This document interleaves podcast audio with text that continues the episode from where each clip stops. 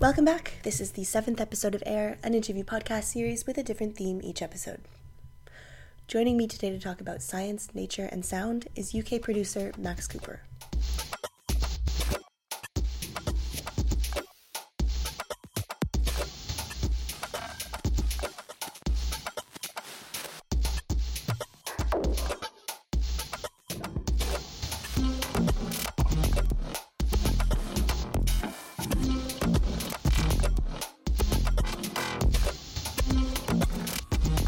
Born and raised on the north coast of Ireland, Max has been interested in patterns, nature, and genetics since he was a kid, eventually earning his PhD in computational biology.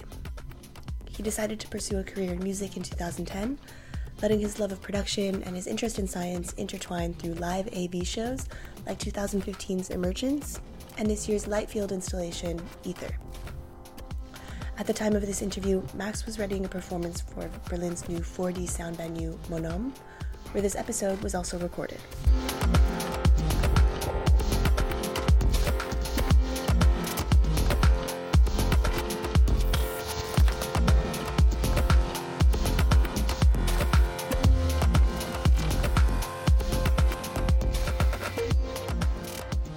Thank you so much for taking the time. Pleasure. What was the first thing that you remember learning about biology or science in general that really amazed you, maybe when you were a kid or when you were growing up? I think uh, when I was pretty young, I remember reading some, you know, books on like relativity, and sort of being pretty uh, confused and interested at the same time. Um, so I was probably yeah, I was probably like I don't know, thirteen or something when I started reading these like science books and finding all this mad stuff that I, you know, I couldn't fully comprehend, but I could see that there was something really interesting going on there. Mhm. Um, and then and then biology yeah I, I mean I was always equally interested in in all the different sciences but I think I had a good uh, had a very good biology teacher and it makes a big difference that's probably how I went into biological science eventually And so, this feeling of confusion or not really comprehending something, is that something that draws you to different subjects? Maybe not just where science is concerned, but perhaps in music as well? yeah yeah no I've definitely I always I need to learn you know I, I think I get I get down if I don't keep learning you know I always want to keep pushing myself and keep trying new things and um, yeah I think that that just led me towards sciences because I need structure in my learning as well. I'm not so good at languages you know where we I mean obviously if you learn a lot of languages then you start to see get all the structures but science uh, I, I like to learn through you know visuals and through you know visualized structures and, and you know little machines things that I can imagine.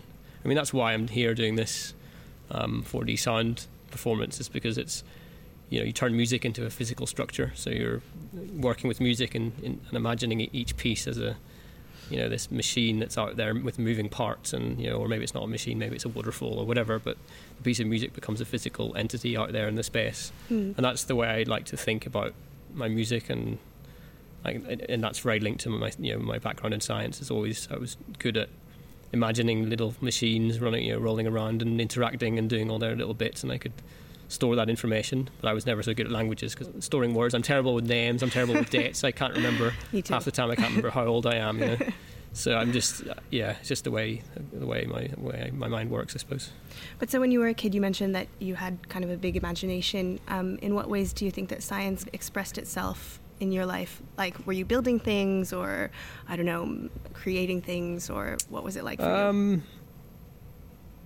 yeah, I mean, obviously when I was really young, I loved my Lego and stuff. You know, building building stuff like that. So yeah, for sure.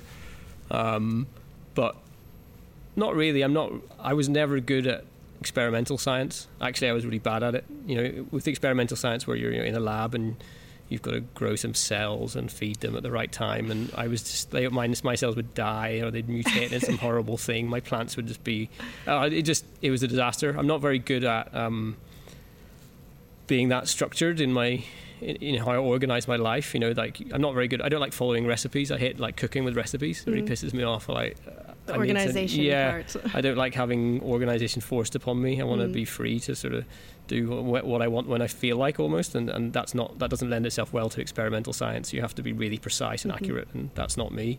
So I was always the, the bit that interested me was was always the um, theoretical side, you know, the ideas, and it was just you know the ima- you know, imagining what these things meant, and and uh, that was the thing that interested me more so than the the um, reality of doing experiments. So that's why I mean, I the science work I did was all um, theoretical. My PhD was all just computational biology. So you know, making computer simulations of biological systems and messing around with abstract systems.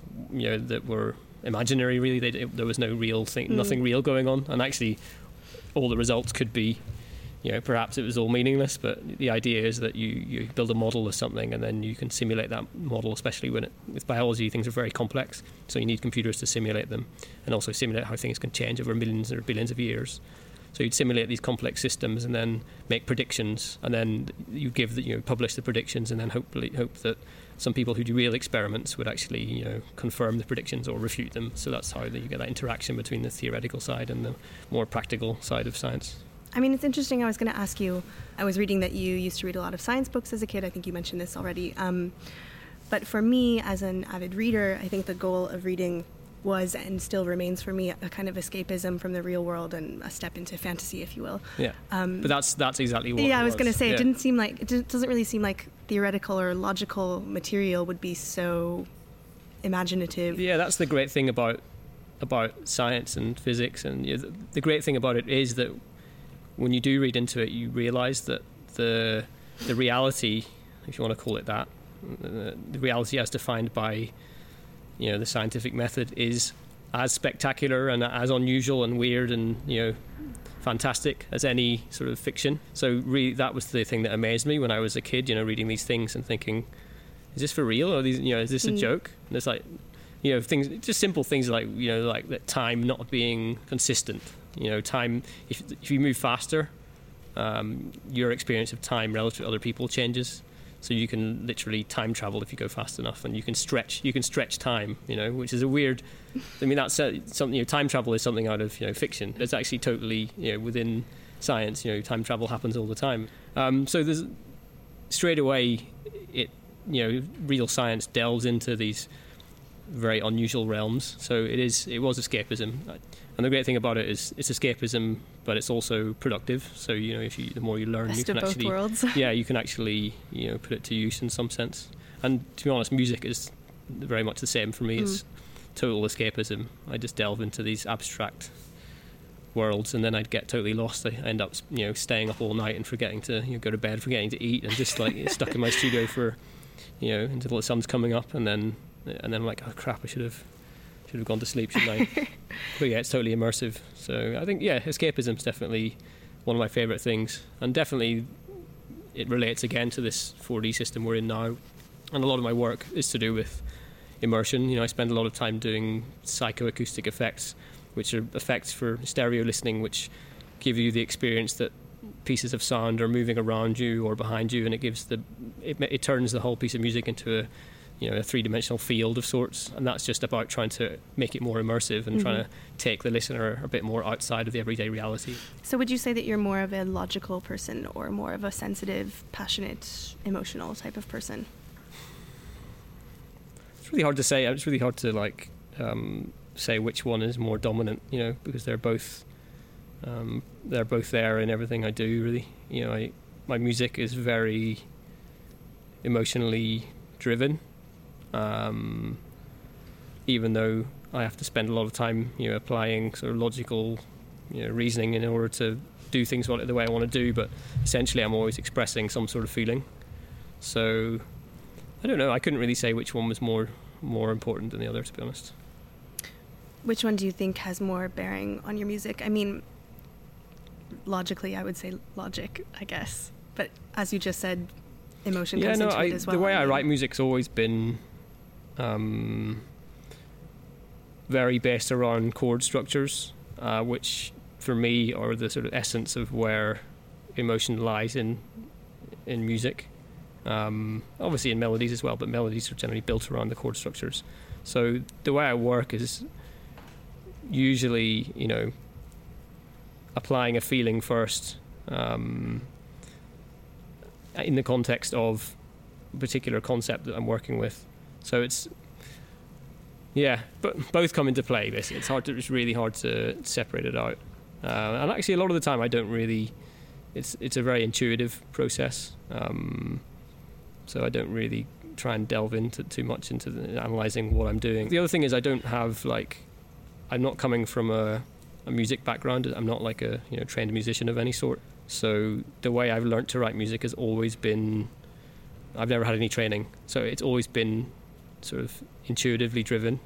I, I know I what I know what I want to express or what feeling I want to express, and then I'm just using trial and error and experimenting with techniques to try and figure out how I can express that feeling or you know that idea. Um, so actually, if if I was forced on this, I'd have to say that probably emotion is more important uh, or is more fundamental to my process, just because with music and especially just because that's I've always had a strong connection to music and I've all I've ever used is that and you know computers really I suppose to to enable me to express myself. I'm I'm lucky that we're living in an era when you can express yourself emotionally just with you know with computers um, because I can't play any instrument. I was reading that you appreciate the similarities between science and music in terms of patterns. Can you talk a bit about that? What what patterns in music move you? What patterns in science move you? Yeah, I mean, I think that's just I often get asked, you know, is there any link between the 2 Mhm. And I think the most basic link between you know sciences and and um, music is that they both are about patterns. So science is patterns in nature. You know, it's like um, I don't know patterns in time. You know, the, the sun goes up in the morning, it goes down at night time, and there's seasons, and you know, there's whatever. There's you know, there's repeating things which are patterns, and and music music is based on repeating things as well. Except the repeating things are tones in the sense of very really fast repeating things. They'll form uh, particular tones, which we which then build melodies and chords. Or if they're more slowly repeating things, we might hear them as you know percussion. It might be drum patterns, or slower repeating things could be bigger, you know, dynamical dynamic changes in pieces of music, things like that. But it's all about you know repetition and and um, symmetry, which is you know the fact that one thing changes, which is maybe time moves, but then something else stays the same. You know, there's something that comes back again, um, and science is exactly the same thing as applied to the world around us, rather than as applied to sound entering our ears. Um, so there's that really basic link. Um, and I've totally sidetracked from the question. haven't I? That's okay. Yeah. So is this wor- this world around you? Is that maybe the most interesting thing about science for you? Like how it applies to the actual world around you, if that makes sense. I think, it, yeah, it's curiosity. You know, it's wanting to know what what it is that's out there and what it is, where, why. You know, what it is we're living in. Um, science sheds some light on that. Doesn't have all the answers, of course, because it's you know it's everything in science is concerned with the objective world. You know, it's what you can measure and agree on with someone else. It can't tell you anything about experience or meaning. Um, but learning it can certainly tell us a lot of things about the objective world, uh, and that lends itself to curiosity about what's going on here. You know, um, which is, I suppose, one of the most fundamental questions that anyone can ask. You once said that there's a lot of misconceptions about how science influences your music.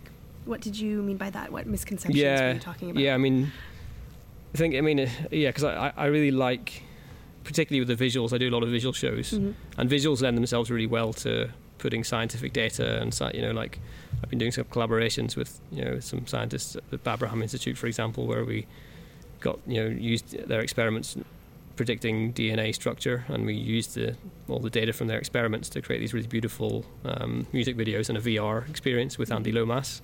Um, so it works great in terms of visual things because you know, we're we're so used to seeing different types of data, different structures visually, that we you you can throw a lot of different experimental data in there, and it can come out quite beautiful. Um, because a lot of the time, nature is beautiful inherently anyway, so it's a good source. Um, but with music, um, it's much more difficult. You know, what we define as a piece of music is much more rigid uh, than what we than all of our sort of what we're used to visually, what what we could say is beautiful visually, for example. It's quite difficult putting data into music. Um, I do some, yeah, I've done some experiments with that, but generally the way I do things is using the science ideas for music videos and then scoring the music to the, to fit the fit the concept, you know. And sometimes I link the two together for you know the, the emergence project. There was an emergent piece of music where I used these random raindrops to like you know enforce them towards grid positions to get create this emergent rhythm, which I could then build the track around, things like that. So there are the science idea has become a creative tool, but the misunderstanding is that I somehow use I'm just I'm a scientist and I'm in a lab and I've got my machine and I, you know my big tune button and there's this button on my machine you know I, I, press the button and this big tune comes out. It's you know I think that's the misconception that's that was. I mean I've spent a lot of time explaining this yeah. over the years so it's not so much it's not so much something that gets totally misrepresented anymore but certainly um, earlier on that was that was the misunderstanding. Um, so there's a limit to there's basically a limit to how much how, how much the two things can be linked. Um, certainly, it's a rich source creatively for me at the moment. Can you talk a bit more about the visuals that you use in your shows? How do you how do those come about? How do you how does the creative process work for those? Um, so generally, I'll have the concepts that I you know that I want to I want to work with a particular you know idea. Um, for example, the new EP, um, World Passing By, I wanted to work with this idea of time I was wondering about different ways that time could function, I suppose, physically, and then how we could represent that visually. And then from those ideas, I'll you know brief. I'll find a visual artist that I that I think could do a good job, and I'll brief them about the ideas, and we'll chat and go back and forth. And then I'll um, you know send them some musical ideas for what I think could work with with particular visual stories. And sometimes I'll then you know get the visuals back and then change you know change the music, and there's a, there's a sort of conversation back and forth there with the visual artist. But that's the general way I work with these, you know, with these sort of science-related concept ideas. You know, the concept comes first, and then some music, uh, usually not finished, and then you know, finding a visual artist that suits, and then the conversation with them, and then everything sort of changing and growing uh, together. Um, but sometimes there's been occasions as well where I've briefed, you know, I've had the visual idea first and briefed the visual artist, and they've actually sent me something which I've then scored to. Some of the certainly some of the emergence project work like that. But the, the main thing is that there's some sort of founding idea to start off with um, that both the visual and the music can reference. It sounds very collaborative. It is, yeah, yeah, totally. I mean, I'm not. Sometimes it shows people go, oh, "How did you make your visuals?" And I'm like, "Man, no way, I didn't make the visuals. like, I, I control the visuals live at show. I have all the stock content, and I get I can sort of glitch them up and mess around with them and do all sorts of things with them. But you know, the whole skill of of creating, you know, film and, and you know amazing visual effects and, and all the, there's all sorts of programming things going on. There's you know, Andy Lomas, for example, builds his you know, generative models of cell growth, which are really beautiful. So I, I really enjoy working with people who have the visual skills that, uh, but also sharing common interests with me. Is that generally so, easy to find people that have yeah, the same interests? Yeah, yeah, yeah. There's a lot of people out there, loads. Yeah, yeah, yeah. It's great. There's a whole community of people, you know. Um, and I don't know most of them either. I just know that there are because there's amazing work going on. Um, and they have, you know, there's there's conferences and things and all sorts. There's a, there is definitely a community of, um, I guess, people who are working in the visual arts, but very much on that sort of on, the with the interface with the sciences and you know with mathematics and sciences interfacing with the arts. It's something that's more and more. Uh, I'm seeing you know, a lot is different. You know, even in universities, people are doing research which is interfacing arts and sciences, or people who are doing you know undergrad degrees which are interfacing these things. There seems to be a lot of it going on. Um, is that certain, recent? Like yeah. When, when, you started doing all this in 2013? Yeah, it seems to me to definitely be within the last you know five years or so that I've started to see a lot of this popping up. Um, and you know there's probably the same reason the whole you know I'm I'm sort of doing the same thing from a different angle and there's probably a reason why so you know this is happening. It's you know it's I suppose computational technology and you know new types of you know programming approaches and yeah new software is enabling that sort of interface um, to be happening more and more. But it's in, the one thing that really interested me was seeing people I met someone recently who was at a university doing a postdoc, and they their funding was. Um, they were in a physics lab, but they were also an artist, and, and their funding was basically researching how they could apply you know the arts to you know to physics research. Mm-hmm. So it was really yeah, it's pretty awesome that people are doing that stuff. You've said previously that you are aiming to try and bring some of the richness of the real world into what can be the painfully formulaic and lifeless sound of purely computational music. That's a quote from you. can you uh, elaborate on that process of kind of bringing this richness into your sound? Yeah, um, I mean, there's lots of ways of doing it. I mean, uh, and people, you know, I guess there's a reason why everyone's obsessed with analog things, you know, because that, I mean, that's one route for bringing some real world chaos into, you know, computational music. Um, and I'm always in search of. It's funny, you know, 20 years ago, everyone was in search of fidelity. You know, how do you make things sound less messy. You know, they want to. Oh, this sound. I can hear all that white noise and distortion. And now everyone wants it. They're like, no, they want all the old gear yeah. for all of the reasons that people didn't like it in the past. It's funny. Um, so yeah, obviously, yeah, I use a lot of that sort of you know those sort of approaches with um, using you know analog noise in various forms and you know tape delays and stuff. But then I also do a lot of field recordings. So I'll, I'll you know have my little binaural mics and I'll go out when I'm traveling, when I'm touring and record random sounds and so the actual then, real world. Yeah, re- yeah, re- yeah, exactly. Trying to get textures and sounds from the real world, and then the other thing I try and do is I use a lot of I use a lot of randomization and um, well pseudo randomization, basically. Um, in in Ableton, uh, using Max for Live devices, I, I, spend a lot of time building these really chaotic systems, so that you know if, if I press play, you know, in my studio, it would sound like an absolute mess. But what I'm doing is I'm just trying to make something with lots of complex interactions and lots of randomization, and it's sort of and it's just trying to get that balance between constraining it just enough to almost sound musical, and uh, but giving it enough space to explore so it sound pretty messy. And then I, you know, I spend a lot of time recording these things and pulling bits out of them and then reprocessing and yeah, just trying to yeah, trying to get some of that richness that you get from from the real world. And also another another thing which I try and do a lot of the time is um, apply a scale-free structure. So I'm, I'm, you know I have these big chord structures and big drums and you know, the things you'll, you'll hear in a club if you play the, the music. But then if you listen on headphones, you'll also hear like oh there's lots of detail going on between you know between the drums and there's all layers extra layers of you know um, rhythms and, and melodies that are you're too subtle really to come across on big systems. And then if you listen on really high end speakers or really good headphones like some open open back headphones then there'll be a whole extra world of you know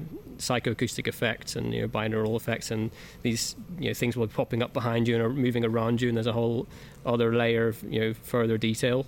And it's that you know, I, I want to make my music so that however closely you listen, you'll find new stuff in there. There's almost things hiding in there all the time, and that's very much the structure of you know the real world. You know, there's macro structures, and then there's structures within those, and within those, and within those. You know, there's this scale-free um, structure to the world around us. Um, however, you keep zooming in, you'll keep finding more patterns and more structures, and a lot of the time they'll be the same patterns that you find at the bigger scales. You know, that's another general a general love of nature perhaps has led me towards wanting to structure my music like that. I don't know. It's really hard to say where these things come from but certainly um, my love of nature and natural structures was seeded probably before music. When I, I mean I grew up in Ireland in Northern Ireland and it's you know I was 10 minutes away from the city but also 10 minutes on my bike. I'd always you know cycle off into the hills and it was all just beautiful coastline and sea interacting and, and loads of hills and just really beautiful. You know, Ireland's a really beautiful place and quite unspoiled a lot of it. Um, so I really miss that. Actually, I live in London now. I was going to say. yeah, so I, I, I, do miss I, I, I do miss that. Um, but that was yeah that was definitely seeded quite early, and I guess music was seeded early as well. But um, it, I think it only became an obsession later. It seems very analytical, I guess, the way that you described kind of hearing hearing music. Are you that analytical when you listen to an album at home, for example. Yeah, it's annoying actually. um, I struggle to listen to a lot of music um, because I constantly think it just t- you know triggers off all these things in my mind about oh, they probably use this compressor there, or they, you know, they're using that technique, and they're using, oh, this, that plugin, oh, I recognize that plugin, or that synth, mm-hmm. oh, it's this thing, and they're doing this, and you know, it, it's this. I'm constant, yeah. So actually, when I'm ho- at home, I end up listening to I end up listening to like bluegrass or like something like so, you know totally so far away from my realm mm. of music that that it, it doesn't interfere that I can actually just experience it as I should, which is a shame, you know. But the flip side is that sometimes I get a lot of enjoyment listening to someone like Rob Clouth. Um, I, I just I get a lot of enjoyment, or, or Rival Consoles. You know, Rob Clouth, I'll get a lot of enjoyment just because I'm totally baffled at what you know. It just blows my mind, you know, I don't know what how he's done what he's done. You know, and and then Rival Consoles, for example, I just love his his synth work. You know, it's just so beautiful. Um, so I, I can, I guess, I'll spend my time appreciating things on in a in a different way, I suppose. But a lot of the time it's frustrating because I'll just categorize. You know, if I listen to something and I categorize what's going on too quickly, then it can sort of detract from really just experiencing it properly, really, mm-hmm. which is which is annoying. So going back to Emergence, which you mentioned earlier, can you maybe just describe a bit what that show is like for listeners who might not be familiar with it? So yeah, it's it's a visual show. Um, I love visuals, and you know, it's a way of bringing all the ideas, the science ideas, and my sort of personal visual aesthetic into a context of a live show. Um, and the show tells a story. So there's a there's a story of emergence, which is you know a scientific idea, but uh, sort of without a little bit outside the realms of normal dry science. It's, it's almost emergence. It sort of says where science breaks down a little bit. You know, it's this science is always based on reductionism. You know, you keep making smaller and breaking things down into smaller and smaller units, and then you finding it to these really simple small units, and, and then you you know explain how they those work and break them down in an equation or something, and then you can then try and explain the big things that happen from these small units. But actually, emergence is where these small interacting units can create unexpected, you know, macro scale outcomes, like us, for example. You know, you might be able to write some equations that describe how, you know, the, the quarks and you know these atoms are bouncing around and what they're doing, but that doesn't really tell you anything about what it's like to be a person, you know, mm-hmm. and drink a cup of tea or whatever, you know. So emergence happens, you know, that when when complex systems uh, have many, you know, interacting parts with feedbacks and these things, then you get macro properties which can't really be broken down to the to the to their building blocks. So that's emergent. So it's it's a nice idea which I took um, and used to you know with a sort of timeline throughout the universe. You know from sort of pre Big Bang to like you know star formation and planets and early life and evolution and you know cell forms and all these things, and then humans arrive and then the capitalist machine and all these sorts of things. So it, it, it's this sort of universe timeline narrative where every chapter looks at the systems at play and how they're interacting and what sort of emergent properties are happening. And then there's an overall story of emergence, which is, you know, the start is, you know, looking at natural laws and how those natural laws eventually, you know, an hour and a half or two hours later turn into, you know, the, you know, the man stuck in the capitalist machine uh, and then, and the future. So it was just a, a way of bringing all these ideas together, which were fun ideas and would lend themselves to beautiful visuals uh, in the context of a live show um, and it's something which uh, you don't. There's all these ideas, but really you don't have to care about any of that stuff. you know, you can. You, it's it's still a music show. It's still like a a club show. I mean, sometimes I play club club shows. Sometimes it's sit down things. But you know, if if it's in a club and it's a techno club, then there will be an element of dance music. You know. Um, so a lot of people will turn up and just you know for the music and enjoy that, and they might enjoy the visuals, and you don't have to care about the ideas. Whereas some people will be interested in the ideas and will be you know watching the videos, the visuals more. Uh, also, I spend a lot of time or a lot of gigs doing like immersive versions where I'm projecting onto multiple surfaces or um, with multiple um, screens and things like that that's one of the new things I've been doing. So it's a visual show with music, and it's it's awesome. Do yeah. you think that the visuals and the music in a show like Emergence are necessary for the other part of it to make sense? Like, do they need each other in order to make one complete show? Yeah, I mean, the, I'd like to think that the music and the visuals combined is more powerful than the the sum of the individual parts. You know, it's more than the sum of its parts. Like the music on its own is okay, and then the visuals on their own are okay. But when you bring them together, they like it makes something special. That's that's the idea, and I yeah I believe that's true. I mean I haven't done a test, you know. Maybe I'd have to like get some people to listen to the music on its own and then rate it, and get them to listen to the visuals on their own and rate it, and then I don't know how you would do that, but yeah, um, it should be. They're designed to work together, so I hope that they do. Maybe we can talk a bit about the show uh, here in this space at Monom. Monom. Uh, yeah, yeah, Monom. Monom I don't know. Yeah, um, it's a good name. I like it. so, can you explain a bit about 4D sound? Uh, my take on it, which is maybe not correct, but from what I understand, it's kind of similar to like being in a jungle, for example. You know, and there's yeah. kind of sounds yeah, that's a, everywhere. Yeah, yeah, that's a nice way of looking at it.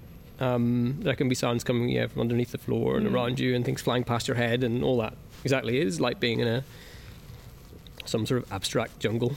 Um, the other way I would usually describe the system um, is in, in terms of how you can interact with it, because there's lots of different surround sound systems, right? You know, you can get your home cinema where the music, the sound can come from different sides of the room, or you can get your Dolby Atmos, which is another project I've been doing a. Actually, I've done a Dolby Atmos version of the Emergence album, like mm-hmm. the whole thing with all the visuals and the surround sound for home cinemas which will release soon on like a DVD and Blu-ray and stuff. But that's a that's a really cool, you know, home cinema system which not only has direction but also has height, so the sounds can come from anywhere around you, but can also come from high up on the roof or down low. So the thing that the 4D system has, in addition to all of that, is that um, you can actually walk through the sounds. So that this, the system really comes to life when you explore it. So you can have a certain sound coming from a particular position in the room and you can walk through that sound to the other side, and there's another sound behind it. Um, and that's something you can't do with any other systems that I know of. Um, and the reason you can do it with this is because we've got this grid of 16, you know, columns, uh, and then speakers with in multiple heights within the columns and underneath the floor. So the sounds can come within the space, not just from the edges. So yeah, I work with a 3D model of the space, and every piece of music as a physical entity. I have to decide for every sound in every track, you know, what size it is and where it is in the room and how it moves and how it interacts with all the other sounds and you know each piece needs to have an overall physical structure. So it takes a long time to prepare, but then you get these amazing environments built there. Audio sculptures is another way of. I mean, I did a whole set of thing, audio sculptures which were not musical, but they were just structures built out of sound, know, physical structures. So it, it has that that feeling about it. You can each piece of music it's a physical thing out there, and you can walk around inside it. Yeah. And so, is there visuals that accompany this, or is it just no, the sound? no? It's just the sound. So, I mean, is um, that different for you? Like, is that more pressure on you sound-wise? Yeah, I mean, it's the the thing is because we've got this grid of speakers, it blocks your field of vision, so you you wouldn't it wouldn't be that easy to have a you know see a screen that clearly the way to do it really would be to map so that if you had a particular sound coming from a particular part in the room or under the floor that the visual corresponding visual came from there as well. But that would be really hard to set up. Maybe they'll do that you know that that would be like in a couple of years time you know maybe I could think about a project like that would be pretty amazing to combine the two. But it would really need screens probably need to be in a dome. So mm. um, I do some. I've done a pro- did a project recently at MUTEK in Canada. The, the, the with, yeah, the, the dome project exactly at SAT uh, in Montreal, uh, and that's what you would need. You would if you had a dome, then you get th- full 360 uh, visual. You'd still have the problem of if you have a sound coming from the middle of the space. How would you represent that visually? Because yeah. there is no screen there. You know, you can't have a screen there. Um, yeah, it'd be amazing. Mm. I mean, I was here for the opening, and I quite liked that you couldn't really like you didn't really have anywhere to look. Like you could yeah. look at the DJ booth, but there wasn't. Yeah, there's nothing There was a lot on. of fog going on. Yeah, so yeah, yeah. Fog is I good actually. That. I hope we have a lot of fog. That would be cool. Yeah, yeah. Fog's good. yeah, it's really just like to encourage people to yeah use their ears, I suppose. And and mm. there's so much. Have you ever done the binaural hairdresser? You know, no. on YouTube. There's like this thing called the binaural hairdresser, and you like put it. It's pretty fun. Like you, if you've got some friends over or something, having a few drinks, like you, you put your friend, make them sit down in a chair like this, and like, um, need some decent headphones. You put the headphones on them, and you tell them that they have to promise not to open their eyes. What the experience is that you know there's this binaural recording of someone getting their hair cut and all the, all the sort of drama happens. I won't tell you, I won't ruin the story. but the experience is that when you have headphones on, you really feel like your hair is being cut. So people get you know pretty freaked out, and then they add some extra freaky stuff, obviously for fun. Um, But the point is that people don't realize how much of our the environment that we experience is defined by our hearing. You know, we're quite like a visually dominated culture. You know, visual visuals are so important a lot of the time, and we, especially assessing our the spaces around us, we seem to use we rely on our sight quite heavily. But actually, a lot of the you know our experience of our space around us is going on via the hearing, without us being aware of it, even you know. And the, the binaural hairdresser, and you know, just binaural music in general, and use of this, the techniques that I use a lot in my music, are ways of um, demonstrating, you know, how important that is. Um, so the, binaural, the binaural hairdresser is, is, a good way of doing that. For you know, at home, you can just stick it on YouTube and put the headphones on and give it a go with your eyes closed. Um, but the system, I suppose, is the same ethos. So just to encourage people to sit back and experience what you know what technology and what um, immersive audio can be.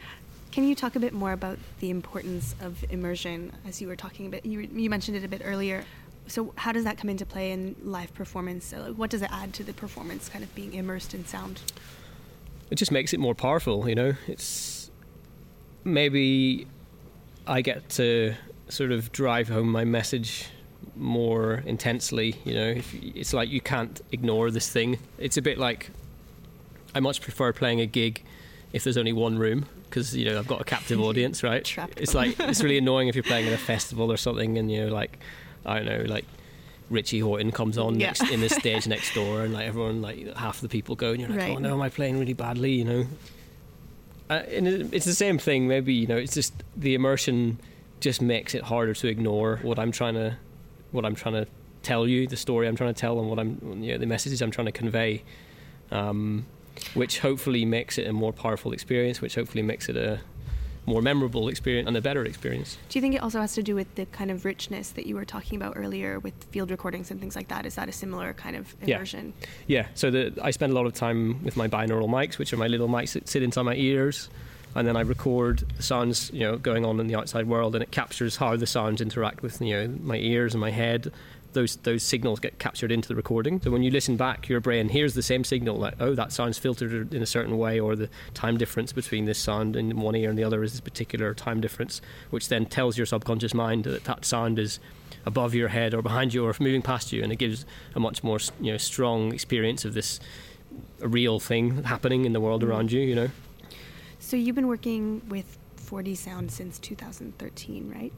Yeah, I think mm, yeah, something like that. My first show probably was around then. So, what has it been like, kind of growing with, growing with this type of performance venue? Uh, is there? I mean, what are you thinking about when you're performing? Is it a lot? Is it a lot more difficult to do a performance in this kind of space? Yeah, I mean, it's it's just quite a different thing. Like, I'll be really focused on the technical stuff, really, just making sure everything is working and mm. tweaking bits and um, triggering things and, and, doing a lot of like you know live jamming with the you know the different spatial effects and, and the I'll, but I'll be busy. I'll be super busy just um, making sure it works and you know is as I want it to be. Um, it's a bit different with the you know with the visual shows and things where I do them so often. You know I do the shows again and again, and after, you know the more I do them, the, the sort of more versed I get, and the more I get to experiment and have fun with it a little bit more. Whereas with this system, I don't play with it very often, so it's I have to be pretty focused. No fun. Um, yeah, no fun. no fun allowed. Um, yeah, well, hopefully. I mean, if it, if it's all going well, then maybe I will have fun, you know. But it's uh, definitely the focus has to has to come first, just to make sure it all it's all um, as it should be. But so, how much of it is improvisational? Like, are you are you dictating like where every sound will go beforehand? yeah. Kind of so, I mean, different people. Some people use this system, you know, and they'll just have like a controller which they can control live where the sounds go, and they're sort of vibing with the space. And but that's not really how I work. You know, I'm not. It goes back to me not being a musician. You know, I I want to set up a really precisely defined, complex structure for each piece of music every time, and I want it to be correct. I get pissed off if it's not right, you know. So I'm not really like a just let's just live jam and see what, what happens. I'm more like spending yeah, stay, it's basically staying up all night in here all week and you know obsessing about each every single sound and every single little click and noise and where it is and what it's doing and it has to be right and I want you know I'm trying to I'm trying to make it sound good from any position in the room because mm. that's one of the really difficult things about this system is you know you can make a really interesting spatial form, but perhaps it sounds great in one in the middle of the room, but if, what happens if you stand on the edge of the room? Does it sound crap then? Also, my music is. I, I use a lot of layers. I have way more layers in my music than most people. I probably have more layers than I should. You know, I overcomplicate. I, I just love complexity, and I keep putting more and more layers in, um, which means yeah, I have to spend a lot of time here trying to figure out uh, what to do with all those and, and trying to make them all work in concert. But the good thing about that is that all the layers and all the detailing because it gets spread out across the space. It actually gives gives it space to breathe as well, so you can really explore the detailing. So actually, the system lends itself really well to that, that approach to music. But I think, given that approach, um, I can't really just live jam. I mean, particularly as well because I'm on the corner of the room, you know, uh, and, and as I said, it'll sound different from different parts of the room. So I can't play live while I'm walking around the room. Right. I have to I have to be in one position. So there's many reasons, but um, it's probably more to do with me being a control freak than it is to anything else. You once said that music without imperfection is sterile. So how does imperfection or kind of chaos come into play in this live performance setting? Does it? Do you think it adds to the kind yeah, of yeah? I mean, there's, I- there's, I, I actively use a lot of chaos and imperfection in my, in my process, um, in my production process. So they've got all these glitches and weird stuff going on, and then when I'm building the spatial forms in here, I'm spending a lot of the time, you know, I'm doing there's lots of random paths and you know weird structures and chaotic sort of systems of things bouncing around and reflecting off walls and all sorts. There's, so there is a lot of you know chaos built in. Um, but as I mentioned earlier, it's always about constraining the chaos to operate within particular boundaries, so that it's still musical within certain parameters. You know, I- it's um, but it's always the balance between order and chaos. You know, as as with what you know, life and you know the natural world is, is always, you know, if you pick up a leaf, you can tell it's a leaf. You know, it's sort of symmetrical, but never precisely symmetrical. And no two leaves are are the same. There's that balance between order and chaos in in the world around us, and that's definitely something I aspire to. You know, aesthetically in in all my work. I mean, has that been a difficult process for you finding that correct balance of? Yeah, absolutely. Sometimes I go too far in one direction or the other. A lot of the time, it's it's um, it's not that easy to get it just right. Do you think that imperfection somehow brings out the emotion in music? I mean, I guess we kind of touched on this Yeah, earlier. You were saying um, about analog gear. It certainly gives it a lot more life.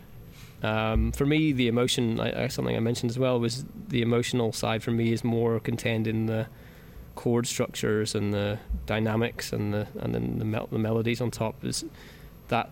But really, the chords is always something I really connect with emotionally.